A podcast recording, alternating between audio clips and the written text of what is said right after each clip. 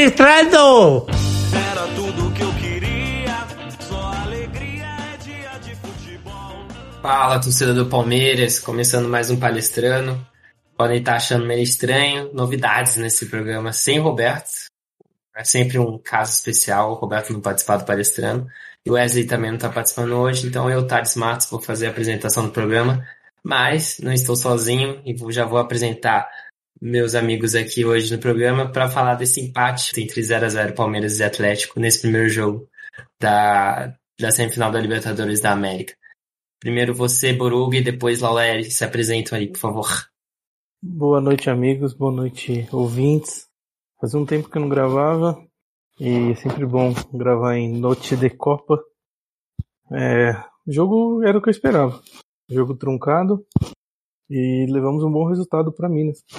Tem gol fora de casa, 0-0. Embora a torcida ache que não, eu acho que sim. Vamos debater mais sobre isso aí. Torcedores, boa noite, ouvintes.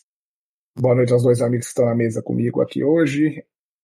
O elenco desfalcado hoje, né, do Palestrando, na volta dos dois Rafaéis, depois de um longo período longe. Eu também, assim como o Boruga, estava afastado há um tempo, né, pelo calendário do time. Mas estamos aí de volta e de volta com Libertadores, né? Infelizmente, pro futebol hoje foi um jogo que não deu aquela emoção de um jogo de Libertadores, porque foi um jogo bem xoxo, mas dentro da estratégia, que é um jogo de fase final, saiu dentro do planejado, né? Saiu com um bom resultado que dá muitas possibilidades pro próximo jogo. É, isso mesmo, o jogo fica, a semifinal fica aberta, mas vamos lá começar esse programa no Palestrano, já puxar o primeiro bloco. O pênalti está marcado. O pênalti é em cima do Diego Costa. Autorizado o Hulk. Vai pra bola, o Hulk correu, bateu na trave. Perdeu. Na trave o Hulk. Então, a gente acaba de presenciar o final da partida entre Palmeiras e Atlético Mineiro 0-0. Eu vou começar perguntando para os meus amigos. Eu achei a partida bem fraca, assim, tecnicamente. Os dois times bem focados na defesa. E tirando aquele finalzinho do primeiro tempo ali, onde o Atlético teve o pênalti, teve um volume um pouquinho maior, as duas equipes não tiveram risco de ganhar o jogo. Pra falar bem assim, as duas ficaram bem aquém do que poderiam produzir. O Palmeiras, claramente, não sei se os amigos vão concordar, jogou por esse empate em zero, sem gols. Se achasse um gol numa bola parada ou num lançamento, seria ótimo, mas o Palmeiras não buscou por muito fazer isso. Mas quero ouvir você, Boruga, o que você acha? A estratégia do Palmeiras foi a ideal para essa primeira partida contra o Atlético? Olha, vamos lá, assim, partindo do princípio que o Atlético Mineiro tem um time melhor, e a gente tem que ter a humildade de hoje entender que o time do Atlético Mineiro hoje é melhor, tá melhor que o Palmeiras. Então eu acho que a estratégia do Abel foi ficar atrás. Para mim foi muito claro. Entrou com o Felipe Melo ali para fechar, né, o miolo da zaga.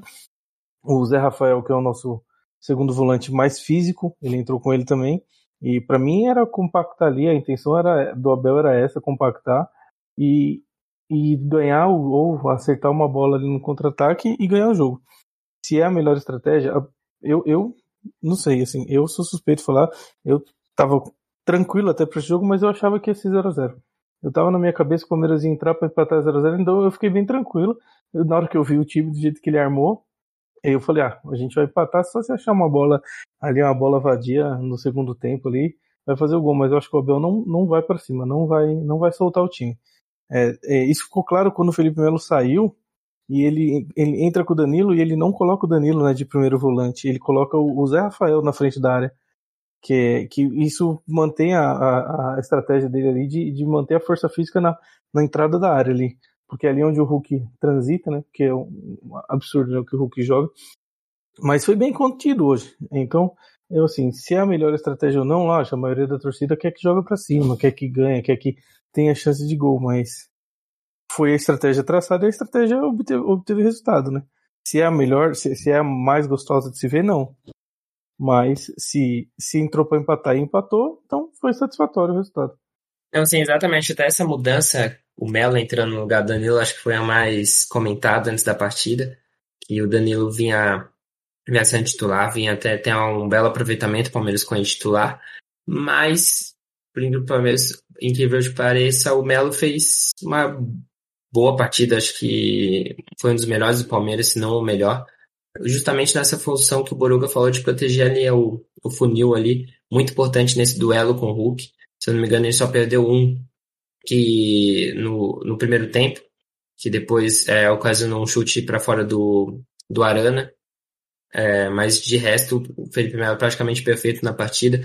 Lógico que tem aqueles excessos no começo do jogo, mas acho que ele foi muito importante. Acho que até comentar com o Lauleri seria realmente, acho que essa mudança no antes da partida, meio estranha assim, mas até pelo que a proposta, como o Boruga disse, do Abel, de reconhecer a superioridade do Atlético, o Melo acabou sendo bem importante como sistema defensivo do Palmeiras ali também.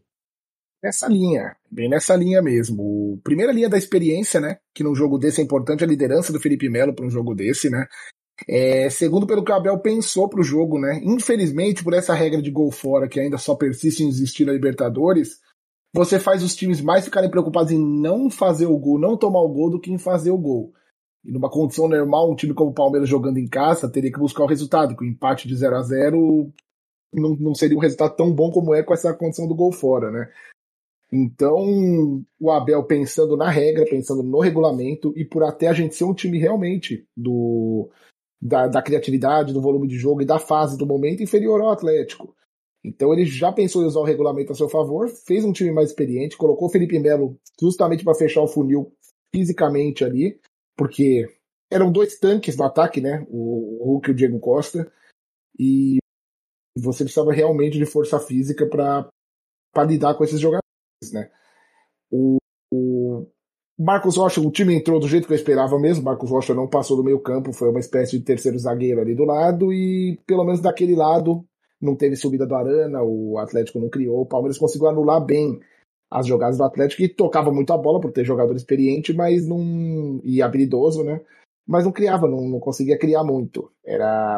Tentava rodar a bola, o Palmeiras meio fechado, mas o Atlético também não se expunha para o Palmeiras abrir o contra-ataque. Então o Palmeiras roubava a bola, esse foi um problema do jogo para mim. O Palmeiras roubava a bola, não tinha espaço para o contra-ataque. Eu acho que o Rony na ponta direita, eu repito, se for para jogar com o cara aberto ali, eu acho o Rony um desperdício ali, porque o Rony ou ele recebe velocidade para a última jogada, na cara do gol, com pouco toque definir o jogo, ou ele vai receber e vai voltar o jogo. O Rony não é criativo, ele não é um jogador driblador, ele é um jogador da velocidade do último lance. Então ficava pecando aí, o Palmeiras não conseguia puxar contra-ataque, ao mesmo tempo não tinha aproximação para fazer tabela. Então ficava um tal do Palmeiras devolver a bola e o Atlético girar o jogo, né? E que ficava um jogo perigoso. No segundo tempo, eu acho que, embora o jogo tenha sido mais feio que o primeiro, o Abel, pelo estilo de jogo que o Palmeiras queria jogar, que ele queria manter, acertou nas mudanças. Para um jogo desse é melhor você ter um Deyverson lá na frente que briga do que o Luiz Adriano, que é mais criativo. A mudança abrindo os 2 pontos possibilitou o Veiga jogar no meio, o Dudu estava num jogo mal. Então, aí sim você conseguiu abrir 2 pontos para talvez puxar um contra-ataque. Só que é aquela, né? O jogo decisivo ninguém quer jogar para frente. Então o Atlético, também por jogar fora de casa, tentou jogar, mas não forçou tanto o jogo também. Então ficou aquele jogo, um time que tá fora de casa confortável por empatar contra o outro com o Palmeiras, que jogou por uma bola para tentar achar um gol, como vocês falaram, e ao mesmo tempo muito preocupado em não tomar o gol. E no final das contas, no jogo estratégico para um jogo ruim, saiu um bom resultado, né? No fundo a gente não pode reclamar. Que agora o empate 0-0 leva para os pênaltis, qualquer empate com gols é nosso, então o Atlético ele tem a obrigação de fazer o gol, mas tem o medo de tomar um gol, que um gol pode pôr tudo a perder para o Atlético e obrigar eles a fazerem 3 gols, né? Então, dentro do jogo estratégico, jogo de xadrez que se joga na Libertadores, acabou sendo um bom resultado. Então, eu vejo aqui muita torcida reclamando e que é uma vergonha não estar no gol. Eu também não. Você não fica feliz de ver um jogo de futebol que seu time não chuta no gol 90 minutos. Mas, assim, muito eu acho que é da qualidade técnica do jogador também. Por exemplo, hoje a gente teve muitas chances de ter um contra-ataque bom e que resulte numa finalização. A gente teve muito espaço no primeiro tempo, mas a maioria das bolas caíam no pé do Rony na criação. E aí matou, ele teve 2, 3 bolas no primeiro tempo e ele não deu continuidade. Então a gente não teve um contra-ataque, o próprio Rony matou o contra-ataque ali.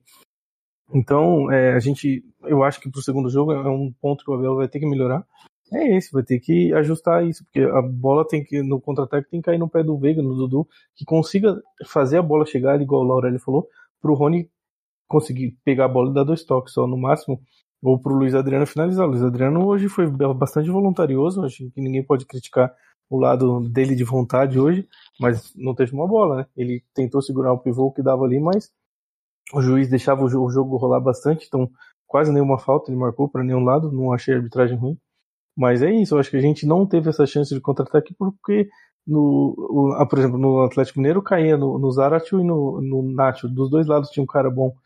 O nosso tinha Dudu e Rony, então claramente o Atlético segurava mais ali o lado do Dudu, o Mariano pouco subia, e o lado do Rony, que era o lado do Arana, tinha espaço, mas ali aí faltou a qualidade técnica. Não sei quais são, não sei se ele vai chegar com Wesley pro segundo jogo direto, pode ser uma opção. Que é um cara que, embora não tenha entrado hoje bem, mas é um cara que é melhor que o Rony tecnicamente. Não sei o que os amigos acham. Eu concordo, até como a gente fala muito de Hulk, de Diego Costa para o Atlético Mineiro, mas o Abel tinha bastante preocupação nesse com o Nacho e com o Zaratio. Tanto que era bem comum o Marcos Rocha sair da lateral direita para perseguir um pouquinho o Nacho e o Piquerez fazer a mesma coisa do outro lado também. Que pra você ver que os dois têm muito espaço, muita habilidade. Então o Nacho, eu até estava vendo o jogo, deve ser muito chato enfrentar ele, porque toda hora ele está passando, movimentando as suas costas, tentando achar espaço. Você conseguiu encaixar a marcação nele, ele já se movimenta, sai da sua referência. Então acho que o Nacho é uma peça bem importante que o Palmeiras estudou e procurando lá. O Abel me lembrou muito, não sei se vocês vão concordar, a final da Libertadores, onde o Abel claramente... Primeiro foi, vamos anular o Atlético, depois se surgir alguma coisa. E acho que ele nem procurou ter alguns movimentos ofensivos para criar essa chance, mas no mais foi tentar anular o Atlético e ter esse trunfo que é o segundo jogo fora de casa para tentar sair o gol. Aí eu queria só voltar numa coisa que o Lauleri acho que falou sobre as substituições do Abel. E é um tema muito recorrente nos últimos jogos, que o Abel mexe mal, acaba mudando muito a forma de jogar da equipe. Hoje eu concordo que o Deyverson ali para o estilo do jogo, até o Palmeiras não teve. Você pode perceber que no primeiro tempo a principal jogada do Palmeiras era um lançamento para o Piquerez tentar ganhar do Mariano no combate ali, mas os lançamentos acabavam saindo errado, muito mais para o Mariano do que o Piquerez. Então bem pobre ofensivamente hoje o Palmeiras. Mas o Deyverson ali fazia mais sentido. Só que a substituição acho que deu mais polêmica, até pelo jeito que o Dudu saiu. Eu nem sei se ele saiu bravo com a substituição ou muito mais com o Rony, que na jogada o Rony tá caído, é um contra-ataque, o Dudu fica bravo que o Rony tá caído e joga a bola para fora. Quando ele olha de novo, o Rony já tá de pé, aí fica mais bravo ainda. E é logo depois que acontece a substituição. Mas vocês tirariam realmente o Dudu? Até o Rony, pra mim, tava fazendo uma péssima partida, mas ele tem um componente defensivo dele, né? E a composição que a gente não pode reclamar do Rony, que ele corre muito. Aí ficaria entre o Dudu e o Veiga. Os dois bem abaixo, mas se você for pensar numa partida hoje de mata-mata, o Dudu acho que tem aquele algo a mais que pode acabar definindo uma partida, esperar mais do Dudu do que o Veiga, mas também tem a questão que o Dudu deixa muito a desejar no momento defensivo. No primeiro tempo ele já tinha deixado de acompanhar o Mariano em algumas subidas. Então, vocês realmente concordam com essa... O Abel foi feliz nas substituições hoje? Então, eu concordo. Eu também ficaria muito entre tirar o Dudu e o Veiga num jogo desse, porque o Rony, apesar de estar mal, ele faz a recomposição, como você disse. Eu até tiraria o Rony, eu comentei, tiraria, mas para ter uma substituição Rony por Verón, ali do lado, para manter o mesmo jogador e talvez um jogador um pouco mais habilidoso, mas para mudança tática eu não tiraria o Rony para colocar o Wesley, porque precisava de dois caras abertos ali. E o Dudu foi mal na parte do Veiga, estava sumido, mas o Veiga ele tem a característica de vir buscar jogo mais atrás, de se movimentar um pouquinho mais. O Dudu se movimenta mais no campo ofensivo, né? E o Dudu na tomada de decisão, condução de bola, hoje estava bem mal. E, claro, é importante, num jogo super decisivo que nem o próximo, é meio arriscado você tirar o jogador mais importante do time. Mas você precisa mudar alguma coisa, tentar alguma coisa, o jogo tá xoxo, o cara tá mal em campo, a gente não pode se prender nisso, que o cara é o melhor do time, não pode sair nunca, né? Então, eu achei justa a substituição. É uma tentativa do técnico de fazer um algo a mais, de colocar um cara mais driblador, mais quebrador de linha, que jogue mais aberto, né? Que é o Wesley, e tentou centralizar mais o Veiga, fazer o Veiga criar o jogo, né? Até com a entrada do Deyverson, que ia ter um jogador pra escorar a bola, que é o que ele faz, pra sobrar pros dois pontos, o Veiga vindo de trás, né? Pra tentar criar alguma coisa. Eu colocaria pro próximo jogo uma estratégia boa. O Palmeiras tem que ter escape e aproximação. Talvez você jogar com 3 homens no meio campo, Felipe Melo, Patrick e o Danilo. Você tem a escapada pelo direita com o Danilo, que ele faz muito isso, alguns jogos ele entrou. E você tem o Dudu e o Veiga mais próximo do Luiz Adriano se movimentando. O Piquerez passa bem pelo lado esquerdo, soltaria o Danilo pelo lado direito, talvez criaria alguma coisa melhor e faria o Palmeiras não ter o que teve, o que não teve hoje, que é a aproximação dos jogadores para criar alguma coisa quando tá com a bola, né, para incomodar um pouquinho. Mas quanto à substituição, eu acho super normal. O jogador sair bravo também, a gente nunca vai saber o motivo, eu acho super normal também, né? O que não pode é criar aquela polêmica de vir na imprensa, falar do técnico, parece que não é o caso, mas o jogador não sai feliz mesmo de campo, seja por reação do que aconteceu, seja pela substituição. Ele mesmo sabe que estava abaixo, pode ser uma cobrança em cima dele mesmo, então isso daí é um elemento de jogo mesmo. Eu não, assim, é muito duro, né, ver, eu não gosto de ver Dudu saindo assim, ainda mais um jogo que uma bola individual pode decidir. Eu não sei, pra mim o Rafael Veiga tava muito cansado no final do jogo, e eu não sei a condição física que o Dudu saiu, mas eu acho que ele parecia bem fisicamente até, mas o problema é isso que o Thadis falou mesmo, a recomposição, né, o Dudu deixa, ele larga. E num jogo como esse, uma largada, a gente sabe que pode ser fatal. Acho que o Abel pagou pela cautela, vai ser criticado por isso. A torcida do Palmeiras odeia isso, não aceita, né? Então uma cultura diferente, né? Foi o que eu falei num outro grupo. Se você tem um Mourinho, você não se surpreende de jogar por uma bola. Se você tem um Guardiola, você fica surpreso. Cabe à torcida entender que técnico que ela tem na mão e fazer a crítica dentro do estilo dele. Não adianta a gente querer cobrar que o Palmeiras vai jogar igual o Palmeiras de 96, porque não vai. O Palmeiras vai jogar, pega qualquer time do Mourinho aí, vai ser mais próximo disso. Então eu acho que é mais ter a noção de realidade do que a gente pode esperar do time dentro do jogo e cobrar ele dentro disso. Eu acho que é isso que falta um pouco para a torcida e para a imprensa também. Também acho, e já pegando o gancho do segundo jogo, eu não sei não, eu acredito que ele deve até começar com o mesmo time, ou se não, tirar o Luiz Adriano e colocar o Wesley e Rony na frente, com o Rony mais de centroavante, até porque o Palmeiras vai ter tudo por um gol, né? Contra-ataque, um gol para encaminhar a classificação. Então imagino que no meio não deve ter muita mudança, até porque o Zé Rafael hoje foi muito bem defensivamente, pecando muito no ofensivo, acabou perdendo umas bolas ali que poderiam complicar, mas defensivamente também ajuda muito ali na defesa, fechar o meio com o Melo. Então acho que ele deve repetir ali no meio. A única dúvida que eu tenho é essa parte na frente ali, se ele mantém o Luiz Adriano ou se ele faz a troca do Luiz Adriano pro Wesley e deixa o Rony mais na frente.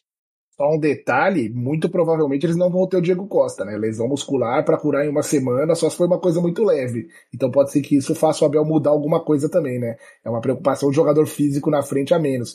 Hulk centralizado, Hulk não vai dar trabalho na ponta, então pode ser um outro tipo de marcação que ele possa fazer, né? Pode ser que volte o Danilo pro time também.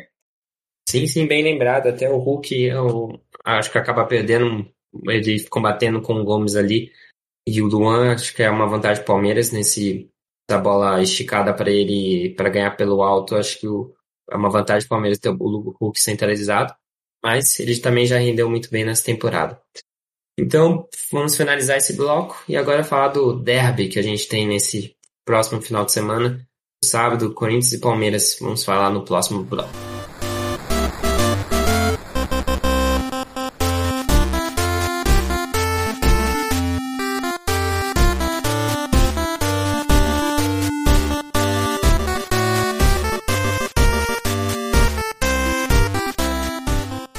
Então, no próximo sábado, na Neoquímica Arena, Palmeiras vai visitar a equipe do Corinthians, essa super equipe estrelada do Corinthians agora, em busca de manter a sequência no Brasileiro, vem de uma vitória contra a Chape.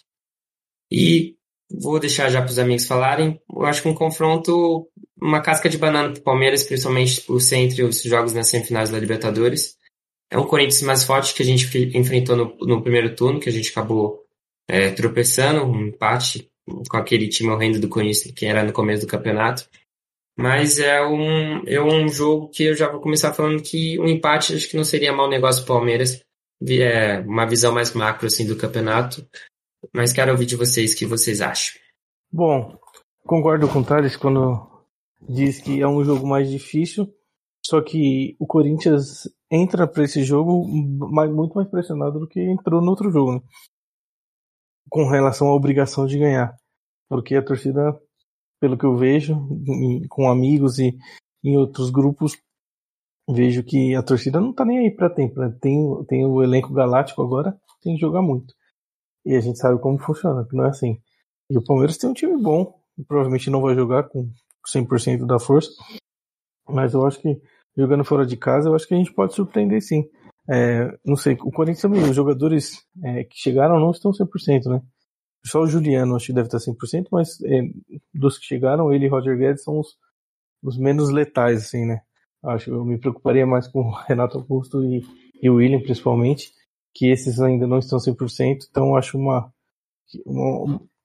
ótima, né? Porque provavelmente a pressão em cima do Silvio vai ser para entrar com os 4 e o Jô, o que ajuda, porque a gente sabe que a recomposição não é das melhores desses 4. O Gabriel, que é o principal volante deles, não joga, tá suspenso, o que é outra boa. Então acho que o Abel tem peças aí para saber utilizar o contra-ataque, porque eu acho que vai ter bastante espaço. O Corinthians é um time bom agora, né, mas sem aquele entrosamento, então vai dar bastante espaço. Então eu tô confiante. Hoje eu tava confiante, que eu no time melhor eu tenho que estar confiante também, né, mas eu vejo o Palmeiras com mais chance de conseguir encaixar os ataques contra o Corinthians do que hoje contra o Galo.